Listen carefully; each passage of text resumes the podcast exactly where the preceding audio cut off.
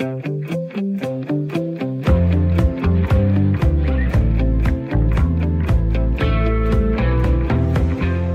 er blevet markant dyrere at være dansker det seneste år. En helt almindelig familie skal hive tusindvis af ekstra kroner op af lommen for at købe nøjagtigt de samme varer. Og det er alt lige fra mælk, brød og æg til el, gas og benzin, der er blevet dyrere. Lige for tiden ser vi faktisk de største stigninger i forbrugerpriserne i næsten 40 år. Og det er hele forsyningskæden, lige fra producent til forbruger, som mærker de her stigninger. Men spørgsmålet er, om der er nogen, der lige udnytter situationen til lige at putte lidt ekstra på priserne. Det tager vi op her i Erhvervsmagasinet Selskabet på Radio 4. I studiet er vores faste erhvervskommentator Jens Christian Hansen, og jeg hedder Stine Lynghardt. Hej Jens Christian. Hej. Hvilke prisstigninger har du særligt bemærket, når du har været ude og handle? Jamen, jeg kan sige øh, til dig, Stine, jeg har indkaldt min kone til en meget, meget, meget øh, alvorlig samtale her, fordi nu ja. skal vi også have styr på det der øh, private økonomi. Nej, altså det er jo selvfølgelig energi, altså benzin, øh, i vores sommerhus, der er elpriserne lige dobbelt op, fordi vi har sådan varmepumper deroppe, ikke? og det er jo noget, man kan mærke. Fødevare, øh, det plejer jeg ikke sådan at gå og kigge på fødevarepriser, men jeg må nok sige sådan, øh, jeg kan jo se, at det er, er, er, er stedet voldsomt, ikke? Og så har du slet ikke nævnt den øh, stigning i, i renterne på, de, øh, på, på lånene, ikke? Altså, det er delen også noget, der kommer til at tynge, i hvert fald hvis du har øh, øh, fleksible eller variable øh, øh, lån, ikke? Og så er der nogen, der også har det godt, og det er dem med de fastforrentede lån, jo. De scorer store gevinster den her tid. Men alt er altså blevet dyrere, og jeg vil også ja. sige for mit eget vedkommende, når jeg er nede og handle, så vil jeg sige, nogle af de ting, som måske bare lige røg i indkøbskurven, fordi når ja, det så der lige lækkert ud, og det tager det, lige med. Altså det, det tænker man da lige over. Man kan jo ikke, sådan, man jo ikke sige lige en ekstra tur på i bilen, bare fordi man skal et eller andet. Ej, man kigger, altså skal du noget, så kører du i bilen, og hvis du ikke skal noget, så kører du ikke i bilen. Ja, ja. Vi er blevet mere bevidste forbrugere, og vi taler... Og det er måske meget godt, Signe. Ja, hvorfor? Ikke? Jo, fordi jeg kom bare til at tænke på her den anden dag, har vi ikke haft en vellevende de sidste 10, øh, 10 år, som er urealistisk, det kan vi se nu, at det kunne fortsætte i det uendelige. Det kan vi måske snakke videre om. Så det er godt at blive lidt mere bevidst om det hele. Vi taler om prisstigningerne i dagens program, og så skal vi selvfølgelig også tage et kig i krystalkuglen. Vi skal nemlig se nærmere på fremtidens arbejdsmarked. Hvordan og hvor meget skal vi arbejde? Hvordan skal kontoret indrettes? Og hvilke muligheder får vi med en øget digitalisering? Det spørger jeg dagens erhvervspanel om, og det består ud over dig, Jens Christian, af to gæster fra erhvervslivet. De er Anne Steffensen. Hej Anne. Hej. Du er administrerende direktør i brancheorganisationen Danske Rederier, og ved siden af dig står Henrik Stenmann. Hej Henrik. Hej. Du er stifter og administrerende direktør i det digitale bureau IIH Nordic, i hvert fald lidt endnu. Hvordan går det med at finde afløseren til din direktørpost? Jamen, jeg tager næsten ikke at sige det. jeg troede, jeg var der. Jeg lige var ved, at det, det var der ikke alligevel. Nå, Så, hvad skal det sige? Nu tror jeg nu skal jeg, nu skal jeg lige selv på barsel, apropos, øh, lige et par, par dage, øh, eller øh, nogle uger, og så, om, øh, og så skal jeg lige øh, sunde mig over lige, jeg lærte det så i Jylland, men jeg vil lige vende skruen, det, så, det, øh, så det skal jeg lige. Altså havde I en på krogen, som har sprunget fra, eller hvad? Ja, så men, Jamen er det så egentlig, Henrik, altså det er jo interessant det her i en tid, hvor vi snakker om øh, et, et, et hårdt arbejdsmarked, ikke? Altså, øh, hvad det så øh, blev han eller hun købt af en anden virksomhed, højere løn, ved du noget om det, eller kunne øh, vedkommende ikke øh, tænke sig at arbejde sammen med dig, eller hvad skete der? Ja, jeg tror, at nogle af de forventninger, vi måske havde til sådan, øh, fremtiden inden for det, vi, vi arbejder med, vi arbejder rigtig meget med data og cloud, øh, og der, der ser vi, at der er en, en, en stigende efterspørgsel, men jeg har ikke fået sådan, den fulde forklaring nu. Ikke andet end øh, lige blevet oplyst, at, øh, at øh, det er forfra. Så, men det, øh, sådan er det. Det, ja. det har også kun stået på i halvanden år, så der er ikke nogen, der vil ja. overtage det. Og nu starter så. du så lige med at gå på barsel, og så, øh, så ja, tager så du tager det derfra, derfra. Øh, når, den, øh, kommer, ja. når du kommer tilbage. Jamen dejligt at have jer begge i studiet. Velkommen til Selskabet. Tak. Først skal vi have et kig på ugens erhvervsnyheder. Jens Christian, hvad har du bidt mærke i i denne uge?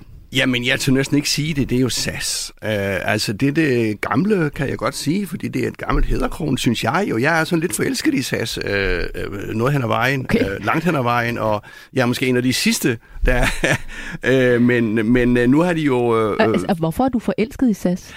Ah, jamen, jeg ved det ikke. Altså, det, det kan godt være, det er gammeldags, men jeg synes, det er godt at have sådan et, øh, et ikke et lokalt, men et regionalt flyselskab, og, og, og, og, og sådan rent strategisk er det også afgørende for Københavns Lufthavn, at du har et stort øh, lokalt, kan du næsten sige nationalt, øh, det er så ejet af Danmark og Sverige, øh, flyselskab, fordi de fylder altså med omkring en tredjedel ud i lufthavnen. Og jeg synes også, det hvis man er rundt i verden og sætter sig ind i et satsfly på vej, så er man lidt på vej hjem, Uh, og de snakker dansk, øh, skandinavisk øh, styr, øh, personalet, ikke? Men, men, men SAS er jo i knibe igen, igen, igen. Altså, der er jo været trusler om pilotstrække, den er så gået lidt i, øh, i sig selv igen, øh, men der er jo stadigvæk forhandlinger øh, med piloterne. Nu så jeg her, at at de norske piloter har lagt sag an og trukket SAS i, i arbejdsretten, så det er jo bare slagsmål på slagsmål på slagsmål. Og så lad, mig lige nævne en lille ting, som måske er, er det værste, der er sket for SAS i nyere tid. Komikeren Frederik Silius, I har måske læst den på Twitter, har læst. øh, har været en tur til øh, Firenze og skulle hjem igen, og øh, det er jo en helt kafkask øh, oplevelse, han har været udsat for.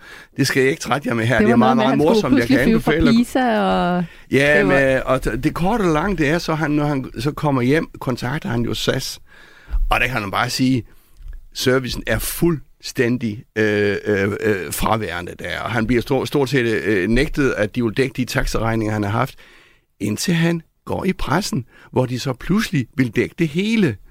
Øh, jeg ved ikke, hvad det er sket i SAS. De undskylder meget, og sådan noget, men det er bare sådan en sag, som, som koster meget mere end dyre, dyre, altså hvis man kan sige reklamebudgetter, Øh, øh, øger brandværdien, så ødelægger det her brandværdien meget, meget, meget voldsomt. Men hvorfor er det, at SAS igen og igen ender i de her problemer? Jeg tror, det er fordi den der omstilling fra øh, traditionelt flyselskab til, til lavpris, det vil sige, at du skal både have business og lavpris, øh, den tror jeg er svær. Altså Ryanair og hvad hedder det, EasyJet og hvad de hedder, de kører bare øh, svinske øh, kundeforhold hele vejen igen. Det er, det er folk øh, indstillet på, og så de der lave priser. Ikke? SAS skal alligevel levere en service, eller vi forventer, at SAS skal levere en service, tror jeg. Hvad tænker du her, Anne? Jamen, det er jeg meget enig i, øh, og jeg har selv haft en oplevelse for nylig, øh, hvor det først øh, meget sent gik op for os, at selvom vi havde købt en, det, vi troede var en helt almindelig billet, altså en, en, en standardbillet, kan man sige, ikke en SAS Plus eller en SAS Business, så viste det sig, at fra 1. januar, så har SAS besluttet, at så skal man tilkøbe håndbagage. Øh, altså den carry-on bagage, man tager med ind i, øh, i kabinen, og det har vi ikke fanget, så det betalte vi så for ude i lufthavnen. Men min pointe med at sige det er, at jeg bliver jo hverken rigere eller fattigere rigtigt af at skulle betale et eller andet for at få noget bagage med. Men det jeg bliver, det er, at jeg bliver fattigere på den oplevelse, som det ellers er at flyve med SAS. Fordi jeg er jo sådan, jeg vil sige fed middelklasse, som egentlig godt vil give lidt mere for en flybillet for, at tingene er i orden, og som ikke nødvendigvis øh, er interesseret i at flyve med Ryanair. Men her, der er det sådan, at når mit eget flyselskab, som jeg har den præcis samme øh, nostalgi og oplevelse omkring som, øh, som, som Jens Christian, begynder at lave sådan noget der med mig, så bliver jeg træt. Øh, og så bliver jeg virkelig, virkelig øh, øh, i tvivl om, hvorvidt jeg øh, fremadrettet, hvad jeg ellers altid gør, skal vælge fast som mit øh, number one choice. Så det er nødt til at være i orden, når du er nødt til ja, at, at, at vide, hvad det, det er? det er og der er nødt til at være et minimum, altså et bundniveau af standard i SAS, fordi ellers så taber de konkurrencen til de der lavprisselskaber, mm. og så kan det være lige meget. Og jeg tror, for sådan et, et flyselskab, der er det rigtig farligt at sætte sig mellem to stole, hvor ingen af dem er rigtig gode at sidde i. Henrik, jeg ved jo, at du som øh, mange andre har øh, fulgt med i den her dokumentar, som er blevet vist omkring øh, Herlufsholm Kostskole. Ja. Og hvad er det, du særligt bider mærke i det, hvis vi skal se på det med erhvervsbrillerne på? Der er ingen tvivl om, at i forhold til ren ledelsesmæssigt bliver der mange ledere, der, eller kan man sige, mange konsulenter der er ude og, og påtale det her som værende dårlig ledelse. det er forældet, og, øh, og, og, der er, og, og der er mange vinkler i den historie også. Det er også at, øh, man kan også øh, klandre, man kan sige, øh, TV2 har den været for, øh, snævret ind og noget lignende. Men det, der er interessant, det er rent ledelsesmæssigt, det er, at her er der en sag, som mange har faktisk en mening om, og er bekymret for, at det er sådan, vi uddanner øh, de unge. Øh, personligt, så vil jeg jo sige, at det var ikke andet to år, tre år siden, der havde de øh, otte programmer om livet på Herlufsholm, som viste et, et rosenrødt øh, billede, og tre år efter, jamen, så er det med, med den helt store hammer.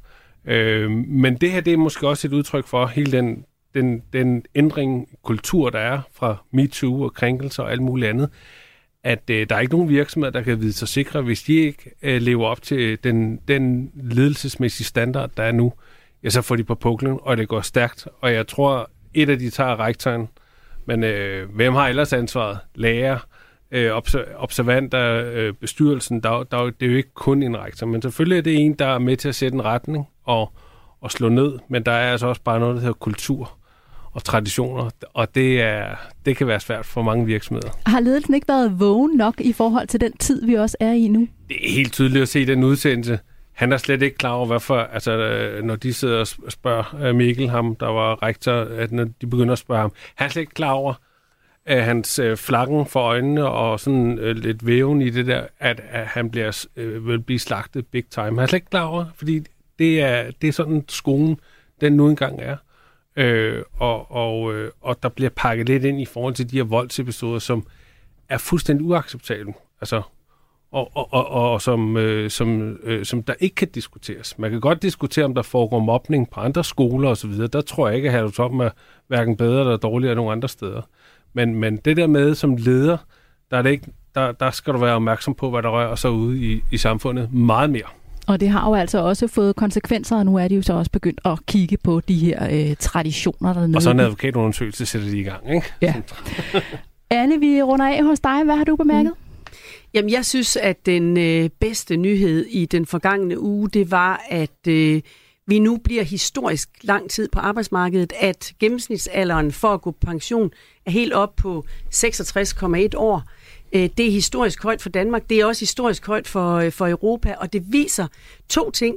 Det ene det er, at vi har været i stand til at, øh, at lave nogle reformer, som gør, at folk faktisk øh, har et incitament til at blive længere, men egentlig også, at vi gerne vil det øh, og at vi vil det på den måde, at der er rigtig mange mennesker, som ikke kan se sig selv, fordi deres helbred er godt, fordi de lever længere, og fordi de har identitet hængende på deres, øh, i deres arbejde og deres beskæftigelse med deres kollegaer. De kan ikke se sig selv gå på pension for tidligt.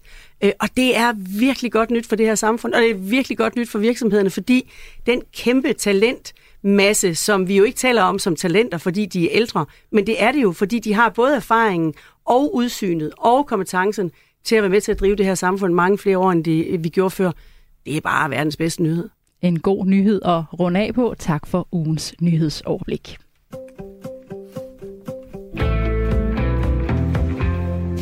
Du lytter til Erhvervsmagasinet Selskabet på Radio 4, hvor vi dykker ned i nogle af ugens store erhvervsnyheder sammen med vores erhvervspanel. Det består i dag af vores faste erhvervskommentator Jens Christian Hansen, Anne Steffensen fra brancheorganisationen Danske Rederier og Henrik Stenmann fra det digitale bureau IIH Nordic.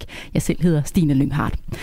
Og nu skal vi tage et kig ned i indkøbskurven, for jeg tror, at de fleste af os har bemærket, at det i dag koster mere at fylde kurven op i forhold til for et år siden. Vi har netop fået de nye tal for april, og de viser, at priserne nu er 6,7 procent højere, end de var på samme tidspunkt sidste år. Og så høj inflation har vi ikke set i Danmark siden 1984. Flere banker har regnet på, hvad de her prisstigninger betyder for en gennemsnitlig dansk børnefamilie, og ifølge Berlingske skal en børnefamilie i dag bruge omkring 30.000 kroner mere for at opretholde det samme årlige forbrug som for et år siden. Jens Christian, det er jo altså lidt af et beløb. Hvorfor er det, at vi ser de her prisstigninger igen og igen måned for måned? Jamen, jeg tror, man kan sige, at det er en cocktail, cocktail af dårligdomme, øh, eller det, man kan kalde the perfect storm, altså alt, hvad det øh, går galt, øh, øh, kan gå galt, går galt, øh, kan du sige. Ikke? Altså, det startede jo sådan set med energipriserne, det sted er steg allerede i efteråret. Det tror jeg, Anne kan bekræfte. Uh, I efteråret 21. Og hvorfor gjorde de det? Jamen, det gjorde de jo, fordi der var vækst i Vesteuropa, og det var vækst i USA først og fremmest. Ikke? Og, øh, øh, og så stiger øh, øh, energipriserne, fordi så er, det, så er, er der også vækst i Kina i produktionen osv. Altså mere efterspørgsel efter energi. Øh, og så kom jo krigen selvfølgelig øh, i Ukraine. Øh, den har jo ikke gjort det bedre. Den har tværtimod gjort det værre. Øh, så har vi corona, eller hvad skal man sige, efter, øh, følgerne af corona, kan du sige. I den mærker vi jo ikke her i Danmark og i Vesteuropa så meget mere, men den brager jo løs i Kina.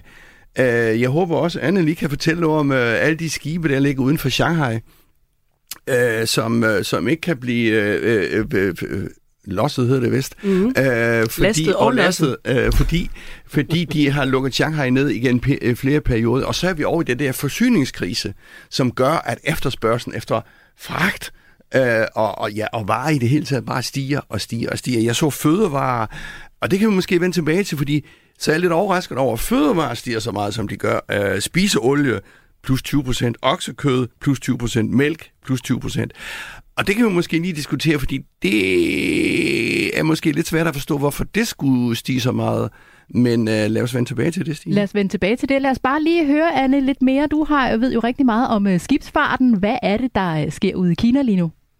Jamen det er jo øh, faktisk øh, covid-19, som, øh, som sætter sig, fordi at kineserne har en øh, nul-tolerance, også over for den mildere variant, som vi jo har været igennem i Danmark, omikron. Øh, og det betyder, at man øh, laver øh, alle mulige øh, tiltag for at teste folk, øh, teste alle dem, der arbejder i terminalerne, alle dem, der transporterer øh, varer fra øh, indlandskina og fra produktionsstederne ud til havnene. Så det er egentlig ikke havnene som sådan, det er al den arbejdskraft, som bliver testet, og som øh, øh, ikke øh, kan komme på arbejde, som gør, at, øh, at der ikke er den aktivitet i havnen, og dermed får man skibene til at ligge alt for lang tid på, øh, på redden. Og det sætter sig, fordi når tingene ikke kommer ud af Kina, så kommer de heller ikke videre til øh, de forbrugere, der efterspørger dem. Der kommer heller ikke øh, råvarer, øh, eller for den sags skyld forbrugsvarer ud i det tempo, som, øh, som de er bestilt. Øh, og det betyder, at der bliver forsinkelser, og det betyder også, at øh, der bliver det er jo forkert at sige mangel, for vi mangler jo ikke noget her, men der bliver alligevel en mangel i den forstand, at øh, det, der så er her, det, der stiger, stiger prisen, fordi efterspørgselen er større. Og det er ikke kun Kina, det er også i USA, hvor vi har den tilsvarende, ikke helt så slemme situation som nu, men hvor vi også har skib, der ligger og venter ved Long Beach i Kalifornien. Og betyder de propper så, at vi godt kan forvente yderligere prisstigninger? Ja, det tror jeg, hvis, øh, hvis jeg skal være helt ærlig, så tror jeg godt, man kan regne med det, fordi lige nu kan vi faktisk ikke se enden på det. Altså, vi kan ikke se enden på, hvornår det her det ligesom øh, løsner op. Vi har hidtil sagt, at der vil ske en normalisering øh, af forsyningsproblematikken, når vi kommer i slutningen af i år, måske ind i øh, 2023. Det kan vi stadigvæk håbe på, men lige nu, der er den måde, som kineserne håndterer øh, øh covid-19 på, så bestandt, at vi kan ikke se, hvornår det her det stopper, fordi omikron er smitsom, og derfor vil det blive ved med at være tilfælde formentlig. Henrik? Jamen det er også det der med, at øh, som, som du nævner, Jens Christian, den perfect, perfect storm, ikke? fordi øh, så begynder der også at komme et større krav på, på lønninger. Vi hører mange virksomheder, der også siger, okay, vi må hellere sikre os, at vi får de varer ind, så vi ikke løber tør. Der er nogle, øh, altså mange, mange har fundet ud af, at øh, chips og andet, det er du simpelthen, øh, altså mikrochips, det er du simpelthen afhængig af for at kunne levere øh, den, den fulde vare. Jamen, øh, hvad sker der så? Jamen, så begynder man simpelthen at bestille ind, så man har et lager. Jeg kender flere virksomheder, der simpelthen har sagt, vi står faktisk og kan ikke levere de computer, de standarder, der er. Øh, der var en sag med Henrik Drusebjerg, der ikke kunne få en computer. Han måtte gå og vente næsten et halvt år for at få en bestemt type computer. Øh, og det gør jo så, at, at så begynder man jo i godsøjne at rave til sig. Det vil sige, at man begynder også, at, så det bliver en selvopfyldende profeti, at, at, at, det, at, at du begynder faktisk at købe flere varer ind i en periode, som du måske har behov for, for simpelthen ikke at stå i den situation, at du løber tør. Så vi er i den der perfect storm, hvor, øh, og jeg kan da ikke lige se nogen inde på det. Øh, efterspørgelsen er der, på trods af, at man kunne argumentere for det modsatte. Og Jens Christian, nu siger du det her med, at der er nogle af prisstigningerne, du ikke rigtig forstår. Altså, øh, hvad mener du med det, når du yeah. siger det? Nej, men, øh, og nu kigger jeg over på Anne Steffensen igen, fordi vi har jo den fremmeste repræsentant for rædderierne her. Øh, så jeg, jeg tænker bare på, Anne, altså øh, fragtpriserne. Volumen er jo ikke stedet voldsomt, øh, i hvert fald ikke de sidste par måneder. Og nu ser vi de seneste tal her. Fragtpriserne er stedet 4, 5, 6, 7 gange, altså på meget kort tid. Jeg har fulgt det her marked i ikke 100 år, men næsten 100 år, og jeg har aldrig set noget lignende. Og så er det, jeg spørger, jamen, hvordan kan det nu være? Og jeg er klar over, at skibene ligger der, og jeg er klar over, at man kan men øger, tager man så de, øh, får man så de der fragtpriser til at stige, det man kan, og ikke fordi, at du har en øget omkostning. Nej, spørgsmål. Det, ja, og, og, spørgsmål, og svaret er nej. Øh, det, det er ikke det, der er tilfældet. Også fordi der er jo faktisk ret meget konkurrence på, øh, på, på det her marked. Det er simpelthen fordi, øh, der er mindre kapacitet. Og det er rigtigt, øh, den underliggende vækst i verdenshandlen er ikke den samme, som vi så under covid-19, hvor alle folk bestilte fysiske produkter. Derfor var der jo en vækst i handelen, som gjorde, at der også var større volumen, som skulle transporteres på skibe. Men i dag er det jo sådan, at du tager så meget, altså alt til alle forsyningskæder er så minutøst skruet sammen, så når du har skibe liggende, så har du også øh, øh container, som er fastlåst. Når du har virksomheder, som kører ind til lager, så bruger de typisk container, som så kommer til at stå forkerte steder. Så hele den kæde gør, at kapaciteten i systemet simpelthen øh, er mindre, end den ellers ville, øh, ville have været, hvis det hele det kørte som perler på en snor. Så derfor er det et udtryk for, at der er øh, kapacitetsudfordringer øh, i markedet.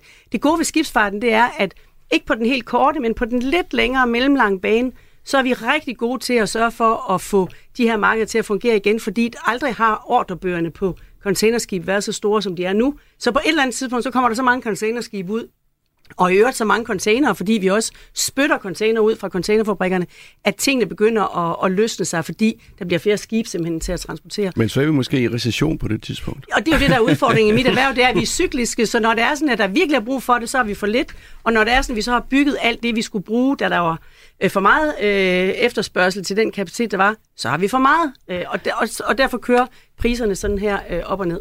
Men nu har Mærsk for eksempel jo lige øh, leveret et øh, rigtig godt øh, regnskab, ja. blandt andet på grund af de her høje fragtpriser. Altså, kunne de ikke give lidt tilbage, og så sige, så sænker vi øh, fragtpriserne lidt, når vi nu tjener så mange penge? Øhm, det, det kunne man jo godt forestille sig, men det er jo ikke sådan, verden hænger sammen. Det Mærsk gør øh, heldigvis, det er, at øh, den kan man godt sige, unormale situation, vi er i, hvor vi har så store indtjeninger på, øh, på containerfragt.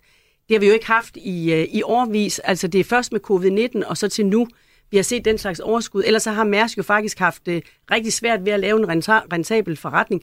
Det kan Jens Christian sige meget mere om. Han har fulgt Mærsk i mange år. Så det er en unormal situation. Og det man kan sige, det er, at Mærsk bruger så de overskud, de har i den her unormale situation, til at investere i det, der på den lange bane skal sikre mm. øh, transporten, nemlig i grøn omstilling, i nye etanoldrevne øh, skibe, eller metanoldrevne skibe, sådan at vi får en øh, klimaneutral skibsfart.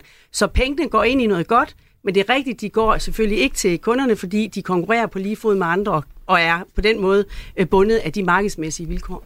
Henrik, vi skal også lige nå at runde dagligvaregiganten Coop og detaljkæden Normalt. De siger til børsen, at øh, de mener, at flere leverandører udnytter forsyningsproblemer og stigende energipriser til selv at sætte deres priser op. I hvor høj grad tror du, at der er nogen, der udnytter den her generelle prisstigning til lige at lægge en chat oveni? Fordi det gør alle jo. Det tror jeg, altså man, man skal jo passe på med, når man ikke har noget sådan bevis for det og evidens for det, men, men, men jeg er slet ikke i tvivl om, at der bliver lagt. Det er nemt at sige, øh, hver situationen, så gør vi sådan og sådan. Mange af de varer, der måske bliver solgt, er jo nogle varer, der er købt for lang tid siden til en, en færre indkøbs, indkøbspris. Så man kan ikke rigtig argumentere for, hvorfor skal materialet pludselig øh, koste det mere. Øh, men mange forsøger jo så også at, at sikre sig, fordi hvis de har indgået lange kontrakter, øh, så er der på et tidspunkt, hvor at så skal de ud og købe igen. Og er det så pludselig til 100 eller 200 eller 300 procent stigninger? Øh, og, øh, og, og der kan man så argumentere for, at øh, hvis det var aluminium for eksempel, som pludselig fik et, et, et, et, et nyk op af, øh, jamen hvad er så en kontrakt værd? For det må også finde ud af, de der lange, lange kontrakter, kan de bare rives i stykker, eller hvordan øh, overledes? Øh, men men det, de gør det. Jeg tror, de gør det. Der er nogen, der udnytter situationen. Der er også nogen, der gør det for at simpelthen at, at være sikre, øh, fordi hvor længe var det, jeg ved? Ja, så der kan måske være nogen, der ligesom ser lidt fremad. Øh, hvor meget tænker du, Jens Christian, det er i orden at, at lægge videre i kæden, om man så må sige, af de her prisstigninger, som alle jo oplever i alle ledene? Jamen altså, nu lever vi jo i en markedsøkonomi, så det øh, folk vil betale for en vare, det er varens pris. Øh, det er den sådan meget, meget, meget korte. Så er det sådan ikke sådan i, i, i, i virkelighedens verden, for man har også nogle konkurrenceforhold, og man har nogle kartelsager, der har kørt osv. osv. Men øh, Øh, men altså, det er jo uigennemskueligt. Men jeg tror bare, det kan bide sig selv i enden, hvis det går for galt. Altså helt banalt. Altså, jeg øh, hopper ikke så meget i menu den dyre menu dagligkæde mere, som jeg gjorde før. Nu er, er det netto. Øh, og sådan kan man måske se noget hen ad vejen, øh, og det vil måske sige, at flere vil øh, lavpris-ting, altså normal mm. er jo også en lavpris-ting, øh, vil så dukke op og presse dem det, øh, det øh, ikke, jeg siger ikke snyder på prisen, men tager lidt, øh, lidt rigeligt.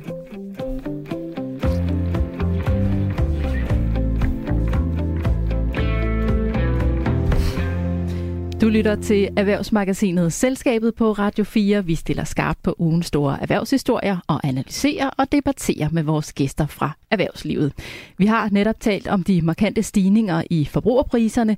Vi har faktisk ikke set lignende i næsten 40 år, og om lidt skal vi have erhvervspanelets bud på, hvordan fremtidens arbejdsmarked ser ud. Vi skal både se på måden, vi arbejder på, indretning af kontorerne, men også hvad en øget digitalisering kommer til at betyde. I panelet i dag sidder selskabets faste erhvervskommentator Jens Christian Hansen, Anne Steffensen, der er administrerende direktør i brancheorganisationen Danske Rederier, og Henrik Stenmann, som er stifter og administrerende direktør i det digitale, det digitale bureau IIH Nordic. Jeg selv hedder Stine Lynghardt. Nu skal vi quizze. Vi skal se, hvor godt I har fulgt med i erhvervsnyhederne den seneste uge, og vi spiller fortsat gæsterne mod erhvervskommentatoren. Det vil sige, at Anne og Henrik, I er på hold sammen og har mulighed for at tale sammen, før I svarer. Jeg kan fortælle, at det lige nu står 5-3 til gæsterne, og når vi gør stillingen op til sommer, så ser vi på, om det er gæsterne eller erhvervskommentatoren, der har klaret sig bedst. I dag læser jeg et citat højt, som en fremtrædende person i erhvervslivet har sagt, og så skal I gætte, hvem det er, der har sagt det. Citatet det lyder sådan her. Det er klart, at jeg ikke vil huskes for en møgssag eller for at gå i utide. Jeg vil gerne huskes som en, der overtog XXX, gjorde en forskel og afleverede den videre i bedre stand, end den var før. Jeg vil gerne træde tilbage, når solen skinner, og sige, at jeg har gjort alt, hvad jeg kunne. Det var altså citatet, men hvem har sagt, at vedkommende gerne vil huske sådan, når personen engang træder tilbage? Det er altså noget med ikke at ville huskes for en møgssag, og når personen engang afleverer virksomheden videre, så skal den være i bedre stand, end da vedkommende overtog den. Anne og Henrik, hvilke overvejelser gør I jer? Det kan jo ikke være Nick Hækkerup. Nå, nej, det var en joke. Det var, det var ikke et svar. Det er ikke Nick Hagerup i hvert fald. Men øh, hvem kan det være? En erhvervsleder, som ikke vil øh, efterlade sin virksomhed med en møgssag. Ja. Det kunne være Carlsberg-chefen, som jo lige har haft en møgssag i lang tid omkring ikke skulle, skulle ikke trække sig ud af Rusland. Det kunne være Mads Nipper i Ørsted, som hvis øh, aktiekurs er raslet ned, stort set siden han øh, tog over. Ham er jeg nok mest... Jeg har læst det faktisk der... Du har læst citatet? Det kan også, det kan også være Søren Skov, som jo øh, ikke nødvendigvis har en møgssag, men som jo øh, som type også er en ja. mand, som, øh, som øh, først... Øh, som er så ordentlig, så han tror jeg først går fra bord øh, i det omfang, han bestemmer det selv, når det er sådan, at, øh, at tingene spiller helt rigtigt.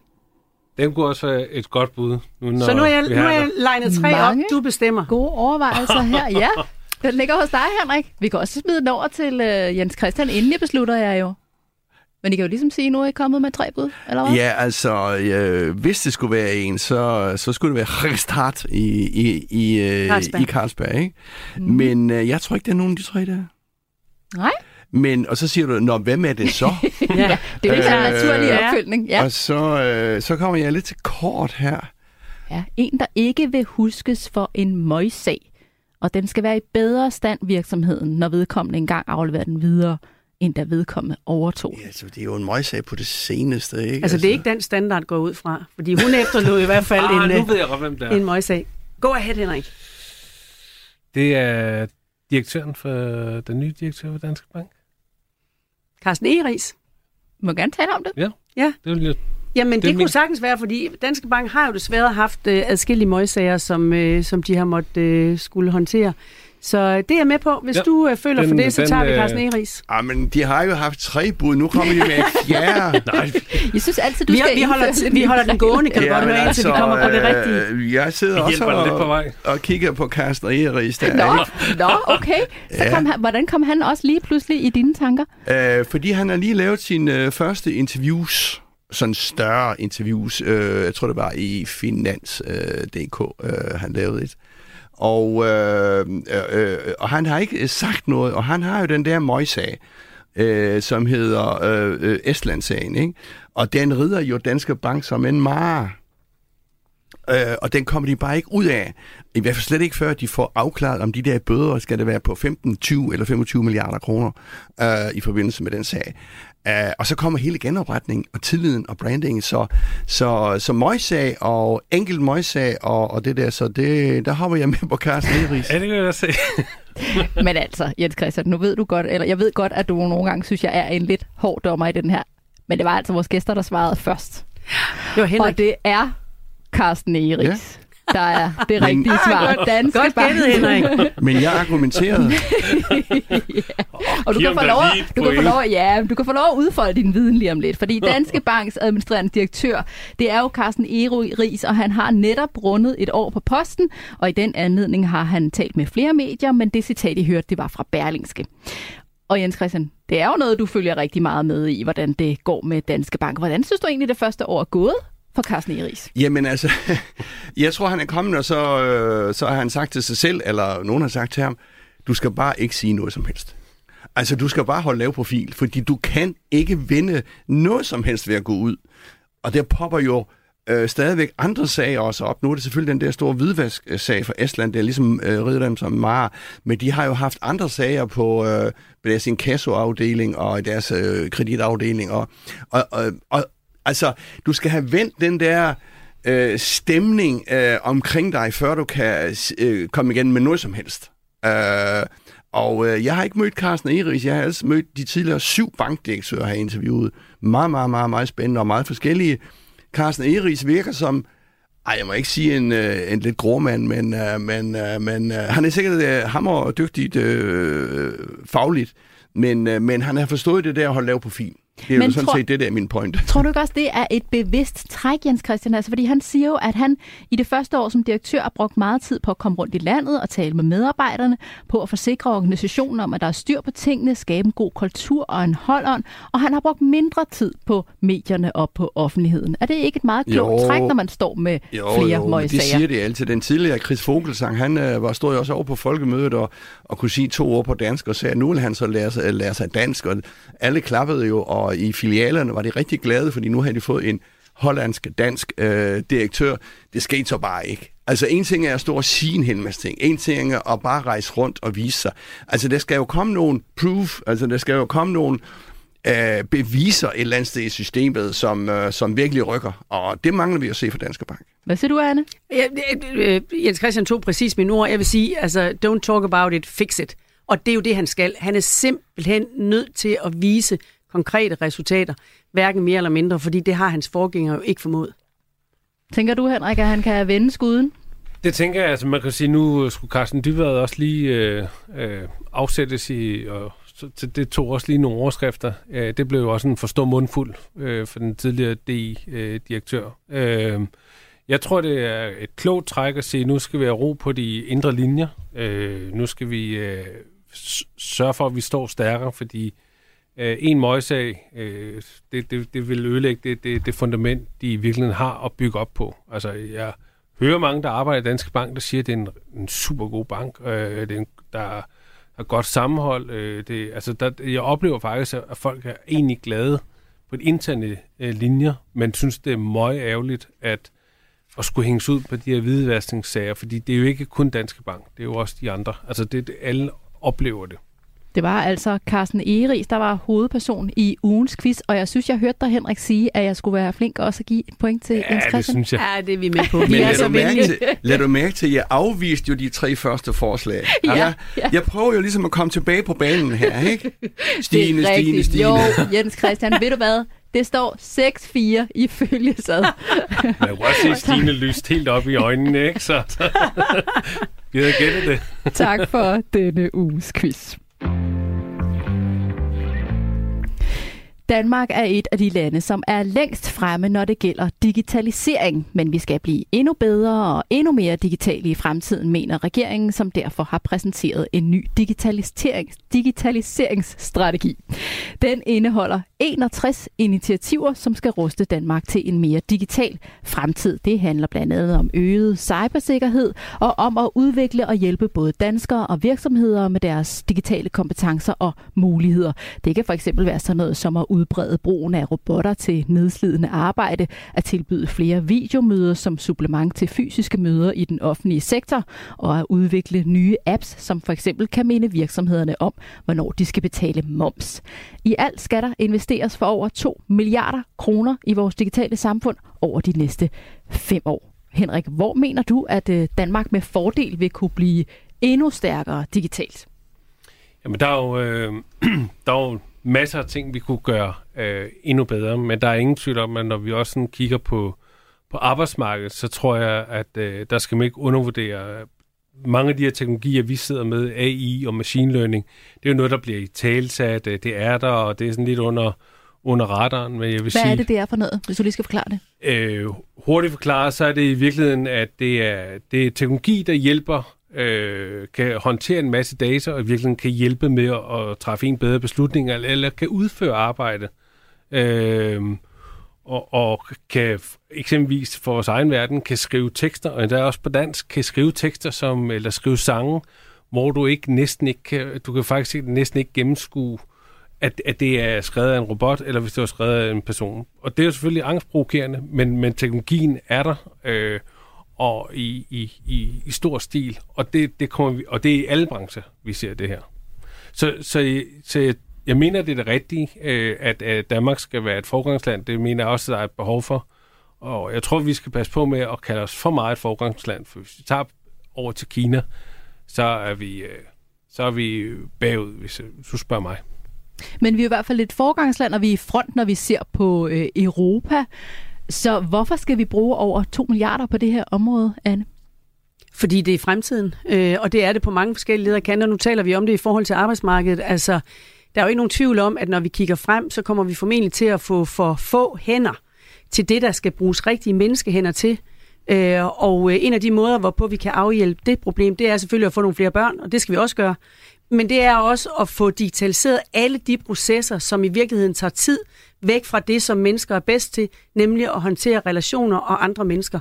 Øh, og det gælder hele vores sundhedssektor, det gælder vores ældresektor, i vores plejesektor, det gælder måske også til en vis grad i vores undervisningssektor, øh, og det gælder også i samspillet mellem, kan man sige, offentlig myndighed og det private. Og vi er kommet langt på en række områder, men vi er øh, langt fra at have udnyttet det kæmpe potentiale, der er. Mm. Og det vi skal gøre, og det er jo det rigtig vigtige her, det er, at vi skal gøre det klogt, så når vi aldrig, aldrig, aldrig, som i Kina, går på kompromis med øh, folks privatliv, at mm. det skal være medmenneskeligt, ordentligt, at det skal være humant, øh, og at det er mennesket, der er i centrum. Hvis vi husker det, og i øvrigt prøver at få den kunstige intelligens, som vi kommer til at bruge til, jeg vil lige ved at sige, være kodet demokratisk og humant, så kan vi komme rigtig langt. Hvad tænker du, Jens Christian, at vi kan opnå ved at blive endnu stærkere digitalt, end vi allerede er i dag? Ja, men altså vil jeg fortsætte lidt, hvor, hvor, hvor uh, Anne slap der, fordi hun var jo også ude og, og, og, og snakke om det der med, at det skal gøres ordentligt. Jeg vil bare sige, du skal have hele befolkningen med. Altså det tror jeg altså er sindssygt vigtigt. Nu har vi set med NemID og mit idé, tror jeg, det hedder. Yep. Og jeg har også været ved at skifte, og det er også fint nok, og det er sikkert et super system. Men altså, er alle mennesker med i det der? Er det 20 procent, der er koblet af? Øh, det ved jeg ikke. Og så øh, nævnte vi jo, øh, at det der arbejdskraftmangel, der kan, altså, der kan det jo være med til at hvad skal man sige, at, at, og øh, tage nogle arbejdsopgaver, som vi ellers skulle bruge hænder til. Det giver sig selv. Og så den offentlige sektor, jamen altså, vi snakker om varme hænder og kolde hænder. Altså, jeg skal ikke gøre mig klog på øh, præcis, hvad det er varme hænder og kolde hænder. Altså, det er jo ikke, Djøfferne er jo ikke bare dumme, fordi de sidder og regner ude på hospitalerne, hvor mange øh, øh, øh, senge, der skal kunne flyttes rundt og sådan noget. Men pointet er jo bare, at, at, at man kan jo ikke digitalisere øh, store dele af sundhedssektoren. Jo, administrationen er det, og det skal så ned, men du kan jo ikke... Altså, det tror jeg sgu ikke på. Måske er jeg gammel. Altså, jeg tror ikke på, at man kan tage et en, en, en, en, en hvad skal man sige, et, øh, en omsorg. Øh, øh, altså, det kan du sgu ikke digitalisere. Det tror jeg, Henrik har et bud på, hvordan man godt kan. Altså, jeg, jeg vil sige, nu øh, havde jeg fornøjelsen at være med dansk industri til Japan, for eksempel. Ikke? Og øh, den, det, de oplever nu med de ældre, det er det, vi kommer til at opleve om 30 år. Så det, så det med at sige, at, at der er de været nødt til at investere i robotter og teknologi, der kan lave en vis omsorg for de ældre. Og, øh, Hvad er det for eksempel?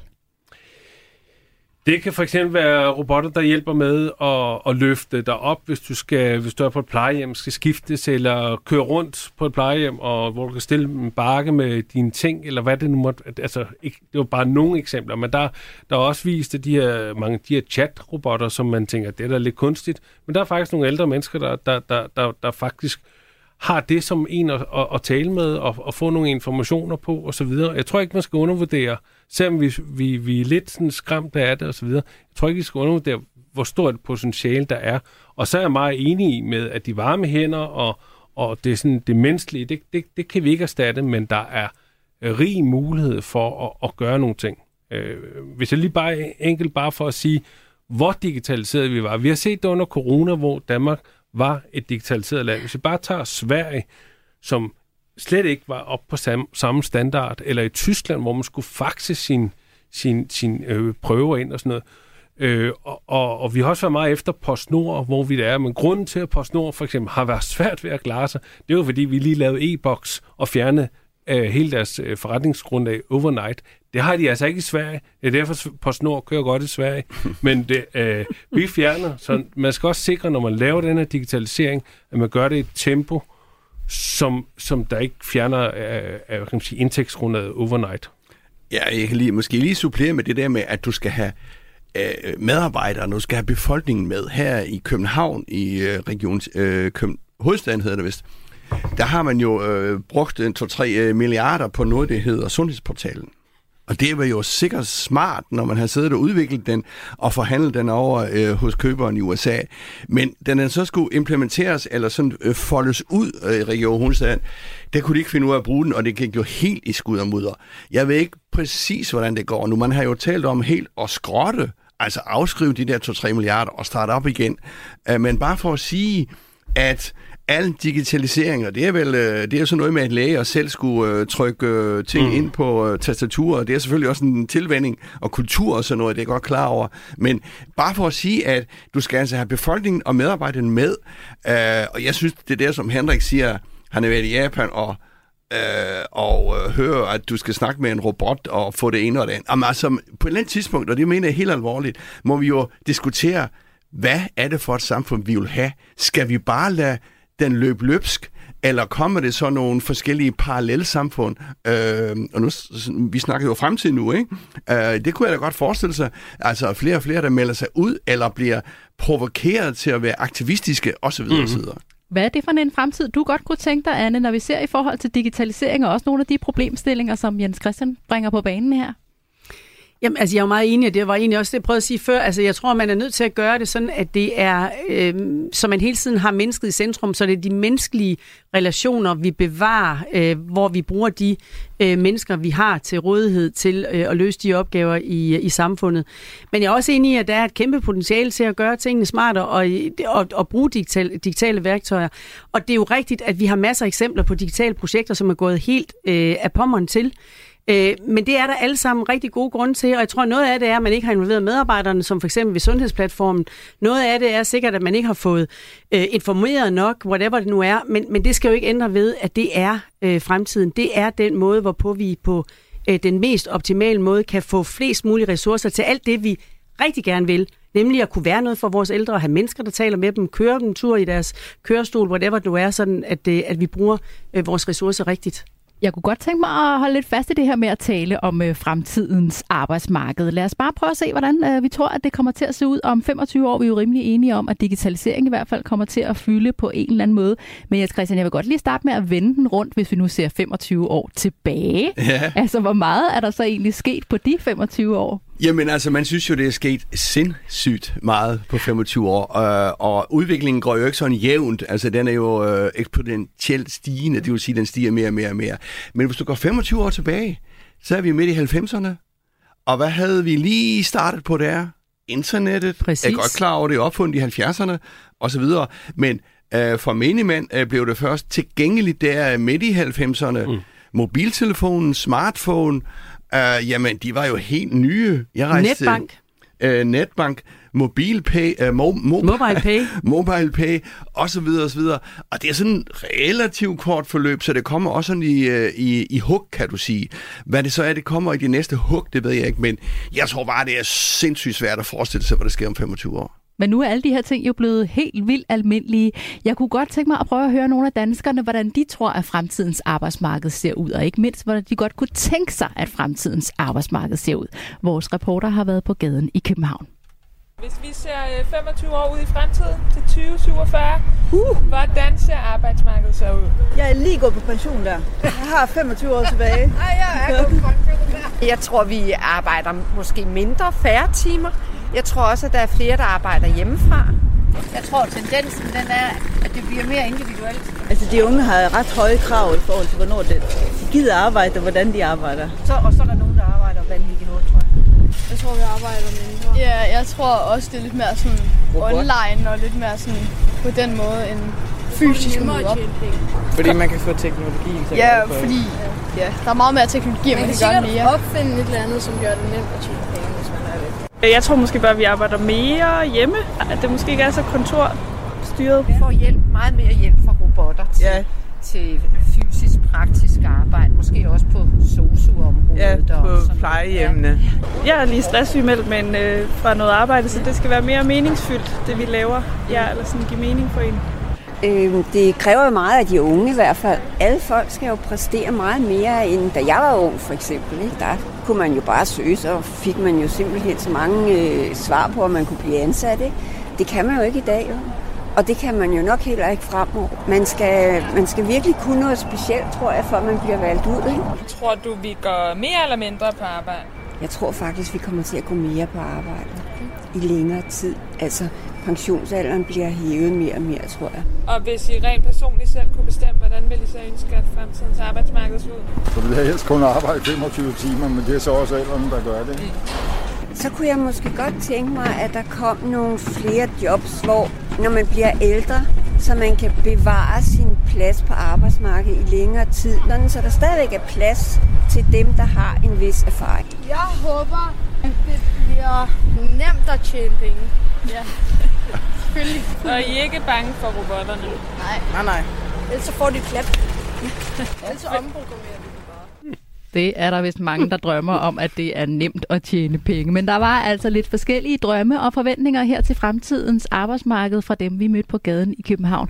Henrik, du er for nylig blevet interviewet om netop fremtidens arbejdsmarked ja. i mediet markedsføring. Hvordan tror du, at øh, fremtidens arbejdsmarked ser ud, hvis vi ser sådan på, på måden, vi arbejder på, øh, måden vi er på kontor, hvordan kontorerne er indrettet? Altså, jeg, øh, oprindeligt tror jeg, at vi kommer til at arbejde øh, færre timer. Øh, jeg tror ikke nødvendigvis, man skal tale om tre dage eller fire dage. Jeg tror egentlig, man kommer til at se meget mere fleksibilitet, øh, hvor man også kan tabe ind og ud af det arbejdsmarked. Øh, jeg tror, man vil have gjort op med det her med, at vi skal arbejde med en livslang læring, altså hele tiden lære noget, lære noget nyt, øh, så det ikke kun er de første leveår af ungdom, at vi lærer noget, men faktisk lærer noget øh, hele vejen igennem. Det er faktisk, tror jeg, bliver en af de vigtigste evner at have. Øhm, og så tror jeg også, at, øh, at vi skal omfavne positiv teknologien, og ikke lade os forskrække. Der er alle mulige skrækscenarier, og det har man haft lige siden Røder Kongen, han har sagt, det har haft i alle mange år, om alt muligt, hvad der kunne forestille sig at ske. Øh, vi skal jo på ingen måde ligne Kina eller noget, men vi skal ture omfavne teknologien, tage kontrol på teknologien, og når vi i øvrigt snakker teknologi, det er jo, når tingene ikke virker. Når vi snakker sundhedsplatform, øh, det ene eller andet, Aula og hvad vi er, så er det jo teknologi, hvis det ikke virker. Når det virker, så taler vi slet ikke om det. Altså der, så er det jo bare Mobile Pay, eller Apple Pay, eller Google Maps. Der er ikke nogen, der sidder med kraks vejviser. Så når, når det virker, så er det også at lys i en pære. Det er også teknologi, men det er ikke noget, der går og tænker over. Og det tror jeg, vi kommer til at, at skulle omfavne meget mere. Hvad tænker du, Anne? Nu har vi jo for eksempel taget lidt af et kvantespring i forbindelse med coronapandemien, hvor rigtig meget har arbejdet hjemme, og vi har arbejdet endnu mere digitalt, end vi er vant til. Hvordan tror du, det ser ud om 25 år? Jamen, jeg tror, der er mange flere ting, der vil være digitale, men øh, jeg hverken tror eller håber, at vi kommer til at arbejde mere hjemme, end det vi gør nu. Og, øh, og det er der mange grunde til, men, øh, men en af de vigtigste er, at hvis øh, et samfund skal blive ved med at udvikle sig, en arbejdsplads skal være med med at, blive ved med at udvikle sig, så bliver man nødt til øh, at have øh, kreative rum, hvor mennesker mødes, altså, og hvor der sker noget i den direkte relation. Øh, og det sker bare ikke, øh, når man sidder bag ved sin skærm. Heller ikke, om vi får noget, der er meget mere 3D og smart, end de teamsmøder, vi nu har siddet i i en uendelighed. Så jeg håber faktisk ikke, at vi kommer til at arbejde mere hjemme. Jeg håber stadigvæk, at der vil være øh, en hel masse aktivitet, der foregår uden for ens eget hjem, i et samspil med andre mennesker, med andre kompetencer, øh, med andre kulturelle baggrunde osv. Så det håber jeg. En kort kommentar fra dig, Jens Christian, oh, til sidst. Hvad tror kort? du? Jamen, jeg har nogle store 30 ting om, om demokratiet. altså, øh, øh, jeg tror, vi kan se nogle samfund. Jeg frygter, at vi ser nogle samfund, der bliver splittet meget mere op. Dem, der er med på beatet, dem, der kører for fuld skrue, og dem, der ikke er med. Altså, jeg synes, at øh, der er tendenser i Frankrig og andre mulige steder øh, på, at, øh, at samfundene bliver splittet op i, øh, i mange forskellige parallelle samfund. Og det, det er ikke godt. Men hvad tror du så bliver rigtig godt? Jamen altså, øh, teknologien, øh, det er rigtigt, som Henrik siger, den skal vi jo, øh, vi, vi skal jo tage, vi skal tage kontrol, men hvem er vi? Og hvem er der skal tage kontrol? Er det nogen, er de rige, er de fattige, er det politikere, eller hvem er det? Altså, det er ikke nogen kæmpe store spørgsmål der, synes jeg. Vi hiver den her udgave af selskabet frem fra arkivet om 25 år for at se, om I får ret i det, I har sagt. Så længe skal vi heldigvis ikke vente på næste udgave af programmet. Vi er selvfølgelig tilbage samme tid og sted på næste onsdag. Tak til vores gæster, Anne Steffensen, administrerende direktør i brancheorganisationen Danske Rederier, Henrik Stemann, stifter og administrerende direktør i det digitale bureau IIH Nordic, og vores faste erhvervskommentator Jens Christian Hansen. Programmet her var produceret af Beam Audio Agency for Radio 4. Tak fordi du lyttede med.